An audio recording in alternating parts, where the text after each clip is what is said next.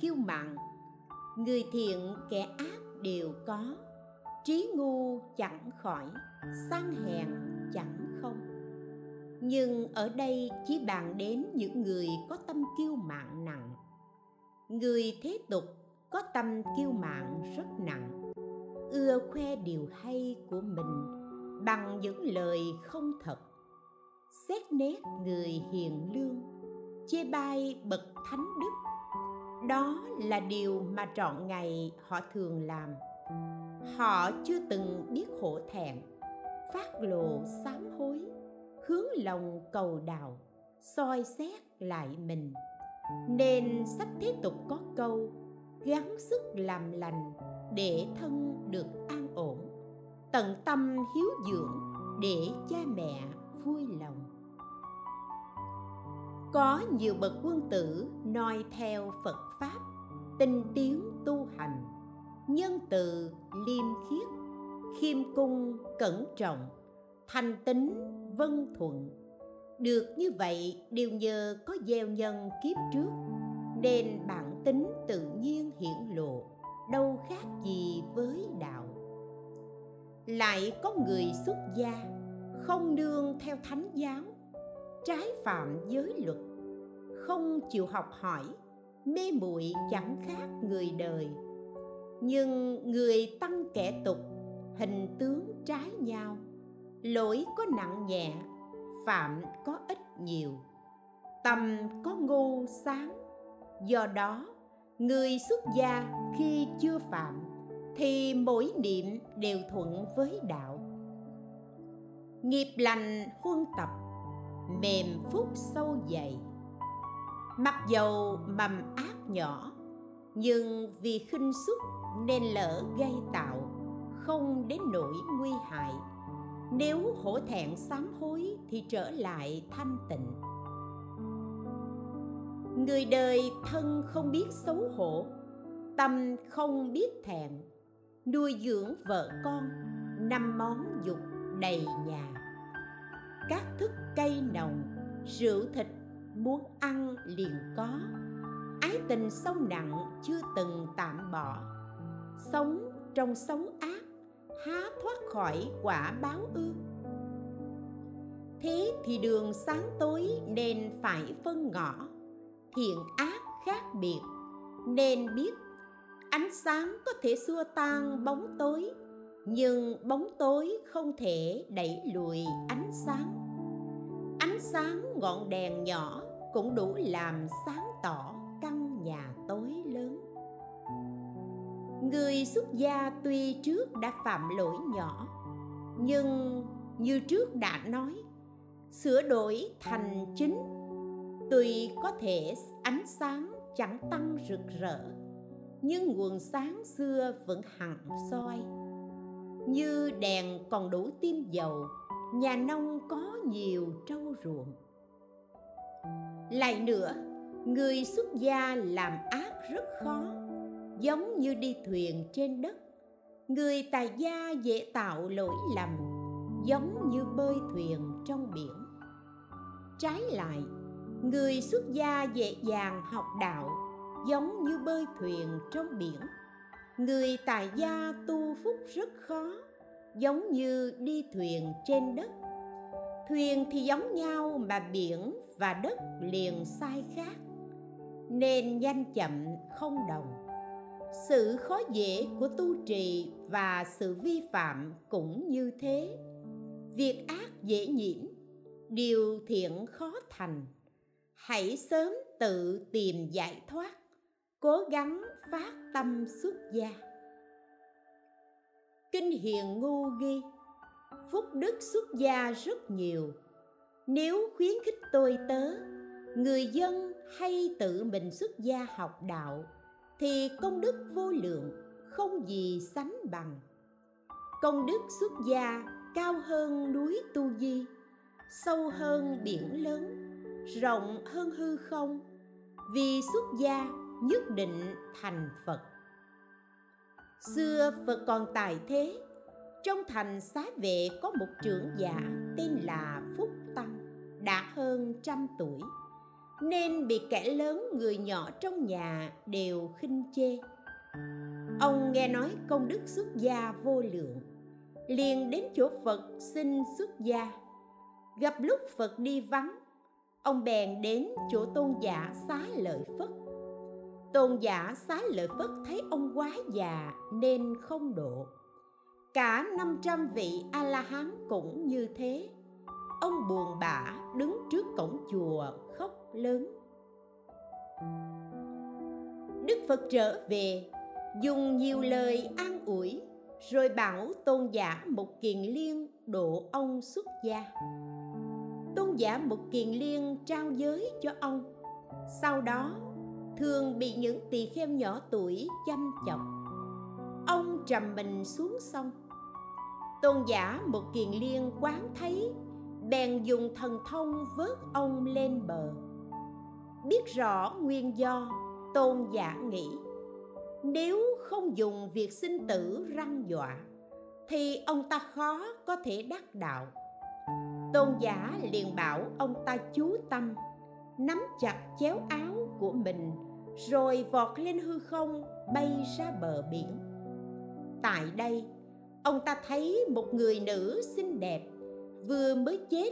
Trên xác người ấy có một con giòi từ miệng bò ra, rồi chui vào mũi, lại từ mắt bò ra, rồi rút vào tai. Một kiền liên thấy rồi bỏ đi. Ông lão hỏi, người này là ai? Tôn giả đáp. Đó là vợ của đại tác bạc ở trong thành xá vệ, dung mạo xinh đẹp hiếm có trên thế gian. Cô ta thường dùng ba thứ cây lạ để trang điểm. Khi soi gương thấy mình xinh đẹp, nên sinh tâm kiêu mạn mà tự đắm đuối mình. Người chồng rất thương vợ.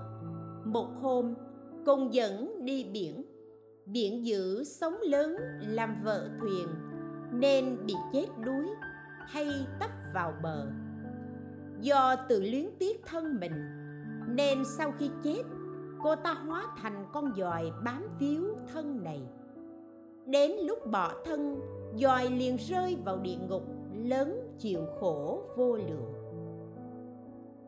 Ông lão lại đi về phía trước thấy một người nữ đang đội vạt đồng. Sau đó, đổ nước vào và đun sôi sùng sục.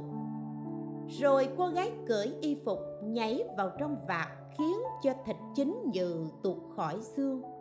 Nước sôi đẩy xương văng ra khỏi vạt. Bên ngoài có gió thổi biến bộ xương kia thành người trở lại, rồi tự ăn thịt mình phúc tăng hỏi thầy. Người nữ ấy là ai? Thầy đáp trong thành xá vệ có một vị ưu bà di kính tính tam bảo xin cúng dường cho một vị tỳ kheo trong mùa hạ. Bà ta cất một gian nhà ở đầu đường làm các món hương hoa thức ăn nước uống ngon ngọt sai người tớ gái đem đến cúng dường. Người tớ gái đem đến chỗ vắng, chọn món ngon ăn hết, rồi mới đem đến cho tỳ kheo. Bà chủ biết được, hỏi, người có lén ăn bớt không?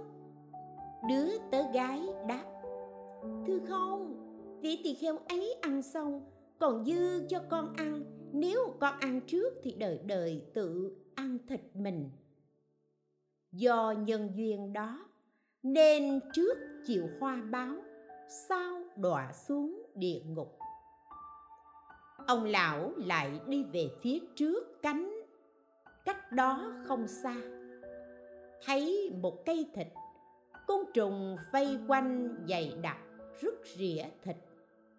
Thấy thế, ông bèn hỏi tôn giả một kiền liên. Đó là cây gì? Một kiền liên đáp, đó là tỳ kheo doanh sự thác lợi tra. Vì xài phí tài vật của chúng tăng, đem hoa quả thức ăn cho người thế tục. Vì nhân duyên đó nay chịu hoa báo như thế, sao đọa xuống địa ngục? Những con dòi rút rỉa cây thịt chính là những người lúc ấy nhận vật của tỳ kheo kia. Ông lão lại đi tiếp, thấy một người nam quanh thân mọc nhiều đầu thú. Các ác quỷ thần tay cầm cung nỏ với ba mũi tên độc, đầu bịch sắt và đều có lửa cháy, tranh nhau bắn vào người nam, khiến cho người ấy toàn thân cháy rụi phúc tăng hỏi thầy. Đó là người nào? Một kiền liên đáp. Tiền thân người này là một vị thợ săn giỏi, giết hại nhiều cầm thú nên chịu quả khổ như thế. Sau khi chết, đọa vào địa ngục lớn. Đi thêm một đoạn, phúc tăng thấy một ngọn núi lớn, chân núi có chiều nhiều đao kiếm. Lại có một người từ trên núi lao xuống bị mũi đao ngọn kiếm đâm nát thân thể.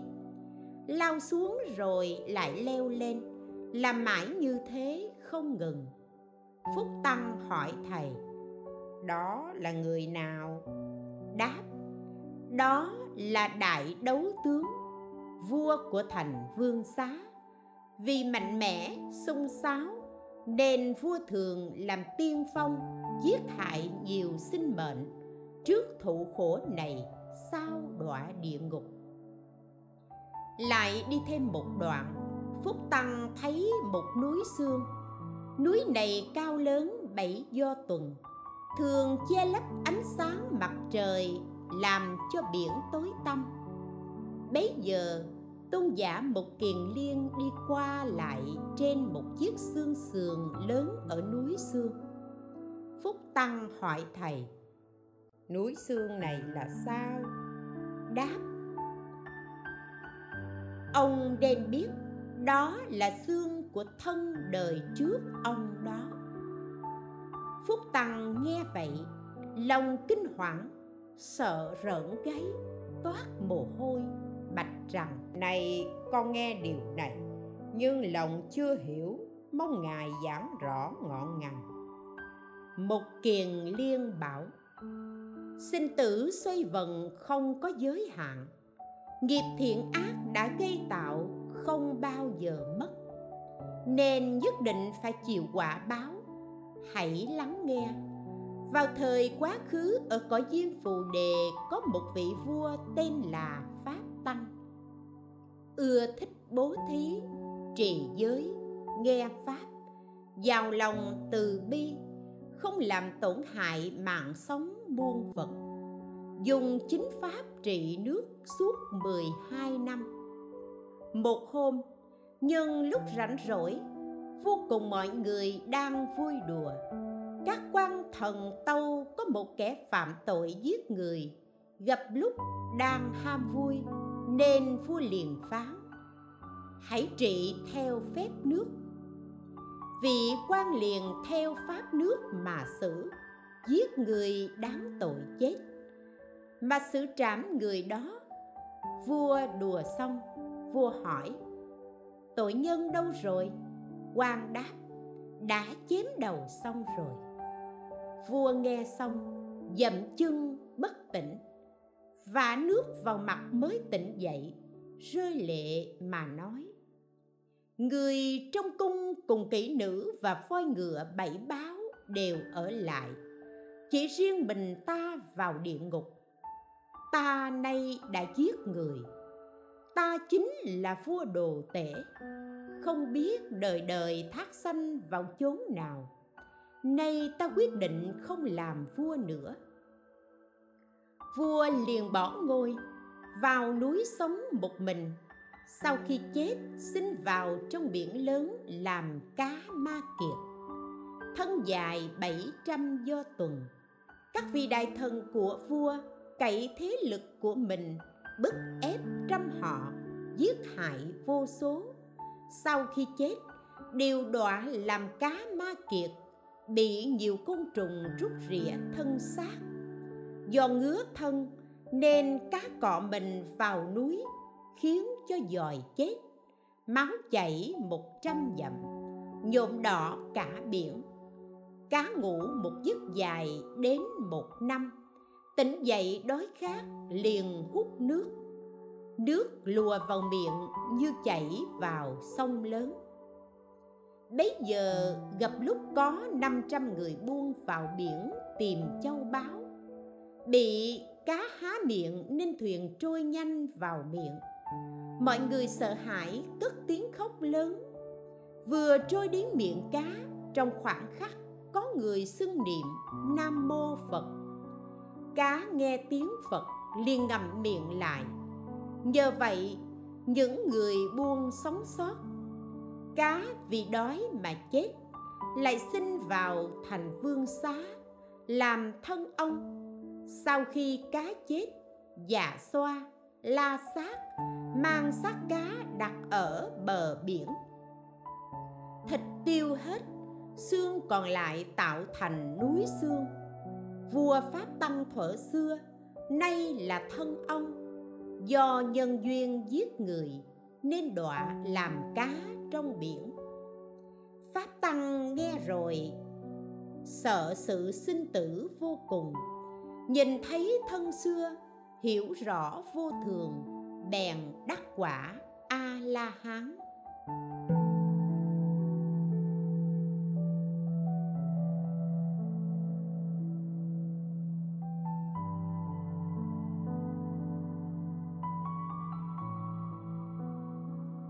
kinh niết bàn ghi, nhà cửa như ngục tù, vợ con như xiềng xích tài vật như gánh nặng, quyến thuộc như oan gia. Nếu người nào có thể một ngày, một đêm thủ trì giới pháp thanh tịnh. Sáu thời bái sám, một năm ăn chay ba tháng, mỗi tháng ăn chay sáu ngày, rau dưa đạm bạc, giữ gìn thân khẩu ý không cho chạy theo cảnh trần. Chuyên tâm hướng đến giải thoát, dốc lòng tu tập phật pháp. Đi đứng oai nghi không thiếu, nằm ngồi giới tướng không quên. Đêm ngồi thiền định, ngày học phật pháp. Kính trọng sa môn thương xót muôn loài. Nếu thường như thế, tuy người tại gia nhưng có thể sớm được giải thoát. Vì thế kinh nói, vào thời phật pháp sắp diệt, người tại gia hộ pháp tu thiện được sanh lên cõi trời như tuyết bay trên không. Còn tỳ kheo phá giới, phạm trai sẽ đọa vào đường ác như mưa rơi xuống đất. Nên biết, sống trong cảnh khổ mà tu phúc thì được phúc rất lớn, ở chốn giàu sang. Mà tạo tội thì chịu tội chẳng nhỏ. Cho nên, từ chốn khổ vào chỗ giàu sang, thì đâu biết hết niềm vui trong cảnh sướng. Từ chỗ sướng vào nơi đau khổ, liền nếm đủ nỗi khổ đau trong cảnh khổ. Lời nói này thật đáng chiêm nghiệm. Mong mọi người hãy tỉnh giác. Kinh pháp cú ghi, lửa dâm dục nóng nhất, sân hận chất kịch độc, khổ nào bằng khổ thân, vui nào hơn niết bàn. Phật nói kệ xong, bảo các tỳ kheo, vào thuở xa xưa, cách đây vô số kiếp, có một tỳ kheo chứng được ngũ thông tên là tinh tiến lực. Vì ấy thiền định cầu đạo bên một gốc cây trong rừng. Bấy giờ có bốn con vật đến nương tựa để được an ổn. Đó là bồ câu quạ rắn độc và nai. Ban ngày chúng đi kiếm ăn, tối về ngủ. Một hôm, bốn con hỏi nhau ở thế gian, thứ gì là khổ nhất? Quả nói, đói khát là khổ nhất. Vì khi đói khát, thân yếu, mắt mờ, tâm hoảng loạn, lao thân vào lưới không kể dao nhọn. Chúng ta tan thân mất mạng, đều do đói khát. Vì thế, tôi cho đói khát là khổ nhất. Chim bồ câu nói, dâm dục mới là khổ nhất lòng dục lấy lừng như lửa ngọn. Không còn nhớ nghĩ gì hết. Nguy thân mất mạng đều do dâm dục. Rắn độc nói sân hận là khổ nhất. Ý độc vừa khởi thì không kể đến kẻ thân người sơ. Ai cũng có thể bị giết hại lại cũng có thể hại cả chính mình. Nai nói sợ hãi là khổ nhất. Tôi ở trong rừng hoang thường phải cảnh giác, lo sợ bọn thợ săn cùng các loài sói. Vắng nghe có tiếng động, liền đâm đầu bỏ chạy. Đến nỗi lao đầu xuống vực, khiến mẹ con phải xa nhau, gan mật tan nát. Vì thế, tôi cho sợ hãi là khổ nhất vị tỳ kheo nghe xong nói, các con nói vẫn chưa đúng, vì không xét đến gốc khổ. Nỗi khổ trong thiên hạ không gì bằng thân mình, vì thân là đồ chứa đựng tất cả khổ. Lo sợ không cùng. Ta vì thế mà bỏ nhà thế tục, học đạo giải thoát. Đoạn trừ vọng tưởng, không tham bốn đại là vì muốn đoạn gốc khổ, lòng hướng đến giải thoát niết bàn.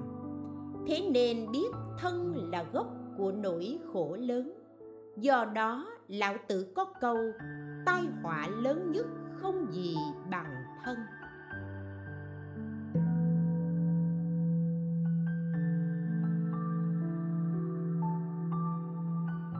mười hai chấm năm. Quyến thuộc kinh tu ma Đề trưởng giả ghi khi đức phật còn tại thế, tại nước xá vệ có một vị trưởng giả tên là tu ma Đề. sau khi ông ta chết thì cha mẹ, thân tộc và những người quen biết đều thương tiếc, khóc lóc than ngắn, thở dài, ngất xỉu trên đất có người kêu gào, cha mẹ, anh em có người réo gọi chồng con, vân vân. Trong nhà đầy cảnh tượng mọi người đua nhau kêu khóc như thế. Lại có người đem bùn đất bôi lên thân. Lại có người dùng dao tự cắt tóc. Đau đớn, vật vả như bị tên độc bắn trúng tim mình. Có người trùm vạt áo lên đầu khóc lóc bi ai, giống như rừng cây bị xác xơ sau một cơn bão dữ. Lại có người dậy dụa trên đất như cá mắc cạn, vân vân. Nằm ngổn ngang như cây bị đốn gốc tiện cành, như đem gai độc đâm vào thân thể.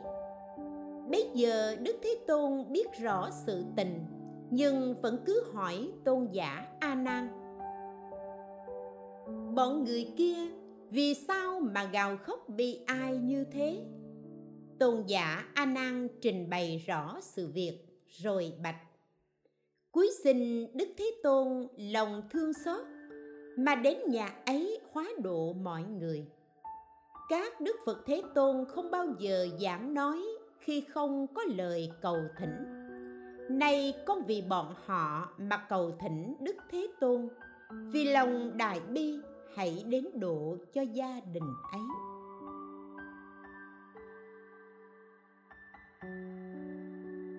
Như Lai nhận lời cầu thỉnh của tôn giả A Nan, liền đến gia đình nọ. Lúc đó, mọi người từ xa trông thấy Đức Thế Tôn, mỗi mỗi đưa tay gạt lệ lao mặt ra trước đón Đức Phật. Khi đến gần, họ liền đảnh lễ bên chân Phật, đau xót, nghẹn ngào, nói không nên lời.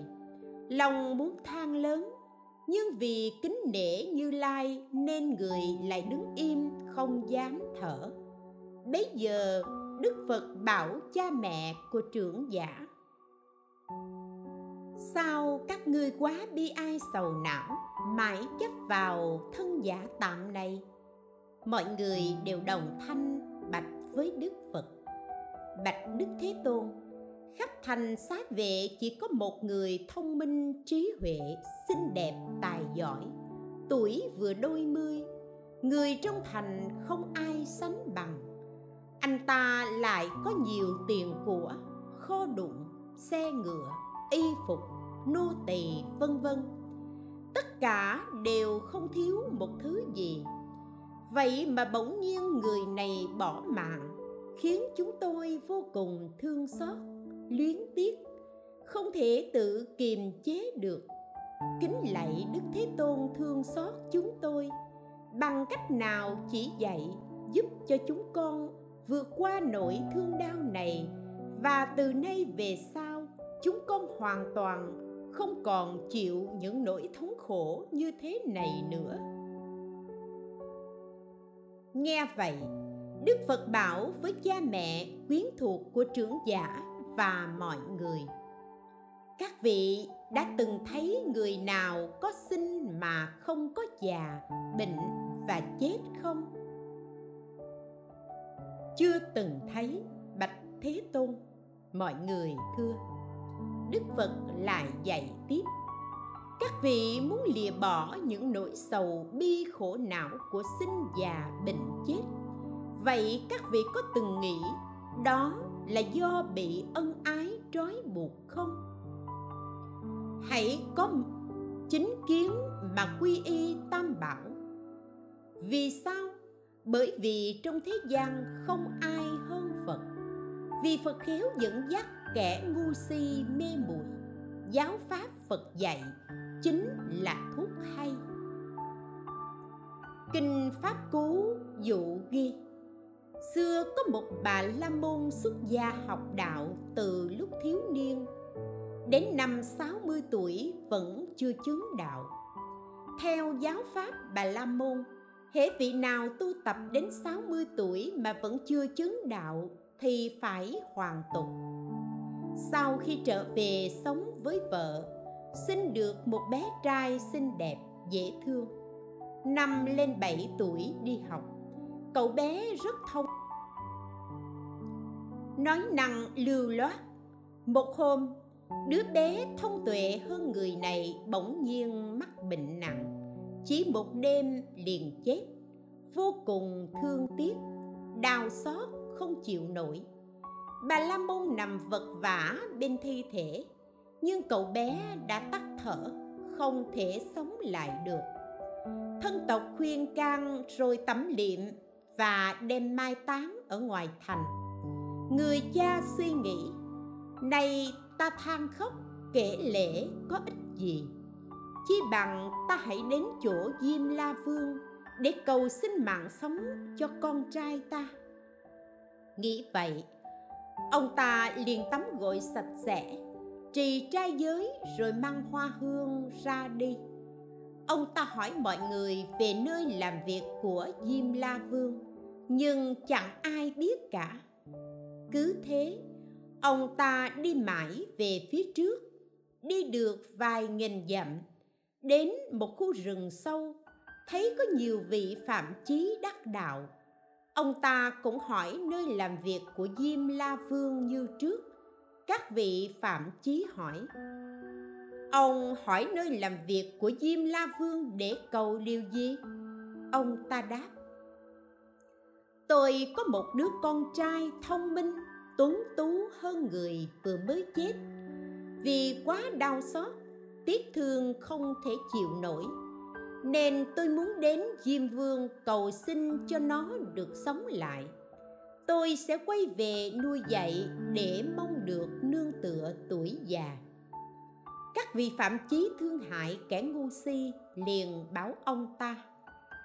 Nơi làm việc của diêm la vương chẳng phải là chỗ mà người sống có thể đến được. Nay ta chỉ cho ông một cách. Ông hãy đi về phía tây hơn 400 dặm. Có một dòng sông lớn. Trong dòng sông đó có một tòa thành. Đó là thành mà các thiên thần xem xét lưu giữ các việc làm của người thế gian trong đời trước. Vào ngày mùng 4 tháng 4 hàng năm, Diêm La Vương thường xét xử hành vi thiện ác của nhân gian. Ắt phải đến thành này. Ông trì trai giới đến đó nhất định sẽ gặp được Diêm La Vương. Người Bà La Môn rất vui mừng, nghe theo lời chỉ dẫn đi đến dòng sông ấy đến giữa dòng sông, ông ta thấy một thành trì rất đẹp. Cung điện, nhà cửa giống như trời đao lợi. Ông ta đến cửa thành, đốt hương, nhót gót chân đứng tội xin được diện kiến diêm la vương. Diêm la vương bèn lệnh cho lính gác cửa dẫn ông ta vào gặp. Người bà la môn tâu con sinh muộn được một bé trai, năm nay được 7 tuổi, mong nương tựa lúc tuổi già. Nào ngờ nó vừa chết cách đây mấy ngày. Cuối sinh đại vương rủ lòng thương xót, cứu cho con trai con được sống lại. Diêm la vương nói, lòng mong cầu của ngươi rất tốt con trai của người hiện đang vui đùa trong vườn phía đông, hãy đến dẫn nó về. Người bà la môn liền đi ngay. Thấy con mình cùng vui đùa với các đứa trẻ, ông ta chạy đến ôm nó vào lòng, khóc nức nở, nói với nó, cha, ngày đêm nhớ con, ăn ngủ không yên mà con chẳng nhớ nghĩ đến nỗi đắng cay thống khổ không nguôi của cha mẹ sao? Đứa bé ngạc nhiên ngơ ngác trách ngược lại ông ta. Ô, ông già ngu si lẩm cẩm không hiểu gì cả. Nương nhờ một lát mà gọi người ta là con. Chớ nhiều lời chi bằng hãy đi mau. Này ta có cha mẹ ở đây chỉ gặp tình cờ sau ông ôm ta vào lòng. Người bà la môn buồn bã, khóc lóc, bỏ đi, liền suy nghĩ. Ta nghe nói sa môn cụ đàm biết rõ về đạo lý thần hồn của con người biến hóa. Ta nên đến đó để hỏi ngài. Ông ta liền đi tìm đức phật. Lúc đó đức phật đang giảng pháp cho các phạm chí tại kỳ hoàng nước xá vệ. Ông ta đến gặp phật, cúi đầu đảnh lễ, trình bày cặn kẽ đầu đuôi sự việc lên đức phật, rồi khóc. Thật đúng là con trai của con mà nó chẳng nhận ra. Trái lại, nó cho con là ông già ngu si, lẩm cẩm. Chỉ nương nhờ một lát mà nhận lầm nó là con hoàn toàn nó không có chút tình cha con. Bạch thế tôn, vì nguyên do gì mà như thế? Đức phật nói, ông thật ngu si. Người sau khi chết, thần thức liền đi thụ thân. Cha mẹ vợ con đều do nhân duyên mà gặp nhau, giống như khách tạm đến rồi đi. Người ngu si chấp trước, cho là của riêng mình rồi sầu bi, khổ não, không hiểu rõ gốc rễ. Chìm đắm sinh tử, không chịu dừng nghỉ. Chỉ có người trí, không đam mê ân ái. Biết khổ mà dứt bỏ những thói thường tình. Nỗ lực tu trì giới luật, học tập kinh điển, diệt trừ vọng tưởng, thoát khỏi sinh tử. Người bà la môn nghe xong tâm hoát nhiên hiểu rõ, liền ngay chỗ ngồi chứng quả a la hán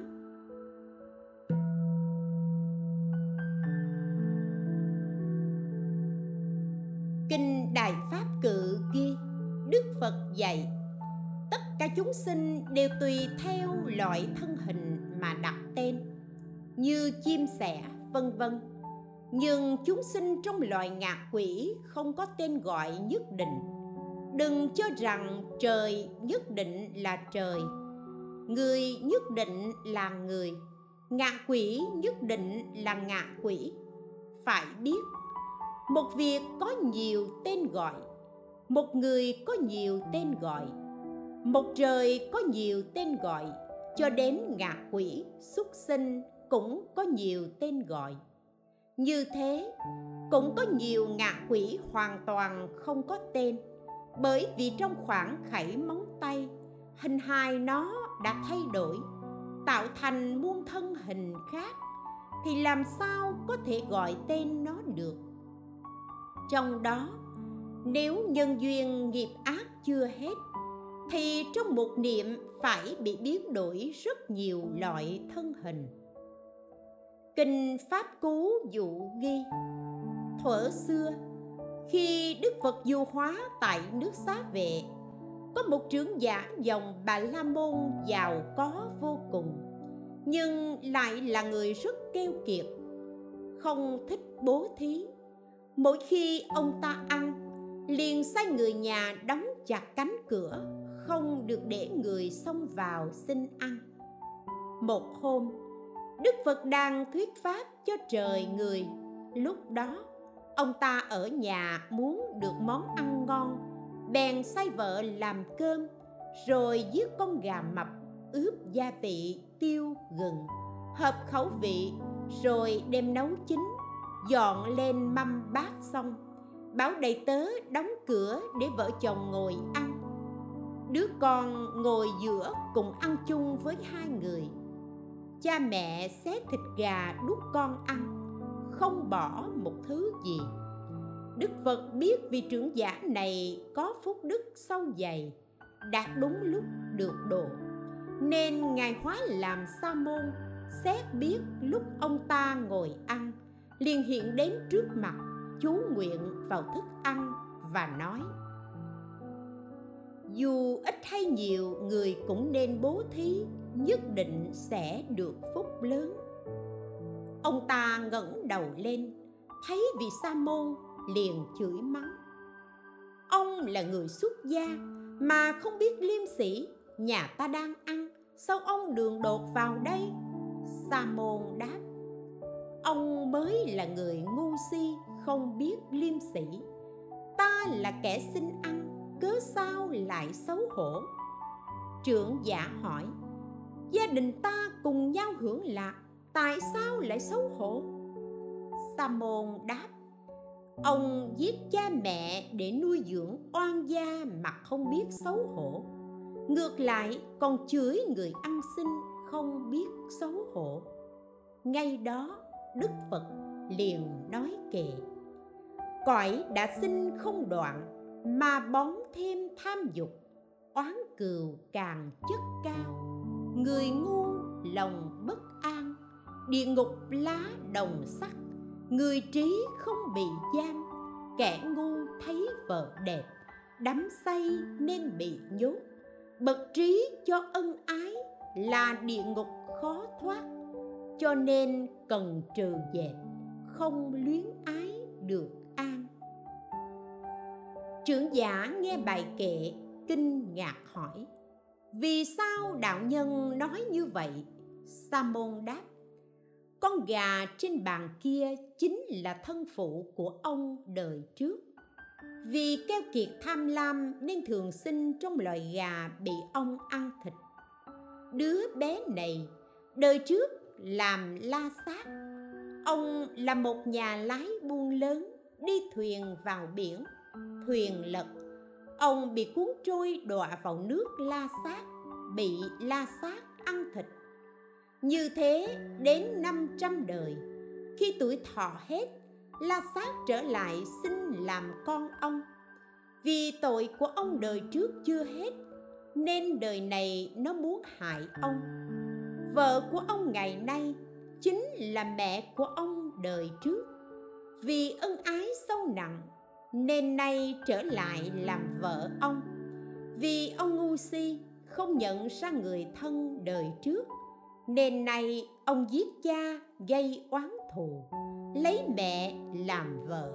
Sinh tử trong năm đường xoay vần không bờ mé, lăn lộn trong năm loài, chẳng ai còn có thể nhận ra nhau.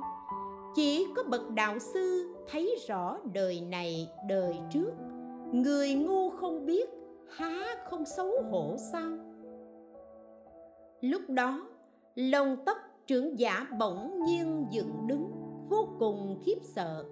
Đức phật liền hiện thần lực, giúp ông ta thấy được đời trước. Nhờ oai thần của phật, ông ta biết rõ đời trước của mình, bèn xin sám hối tạ tội. Sau đó, thụ trì ngũ giới. Đức phật thuyết pháp độ ông ta. Từ đó, ông ta tu tập và chứng được quả tu đà hoàng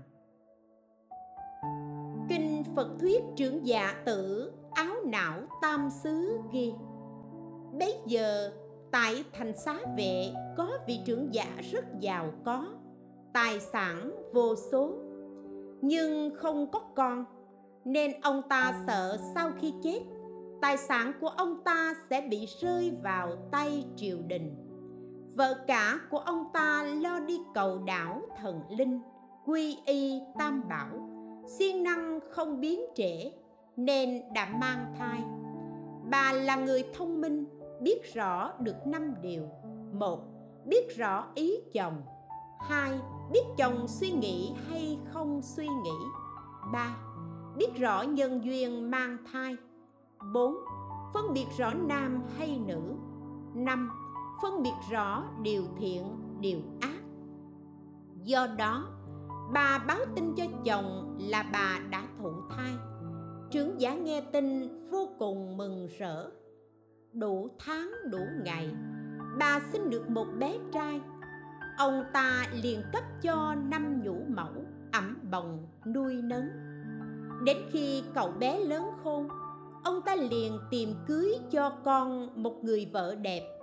Một hôm, vợ chồng cậu bé đi dạo trong vườn thấy cây vô ưu, hoa màu trắng, nhị hoa màu lụa đỏ mịn màng.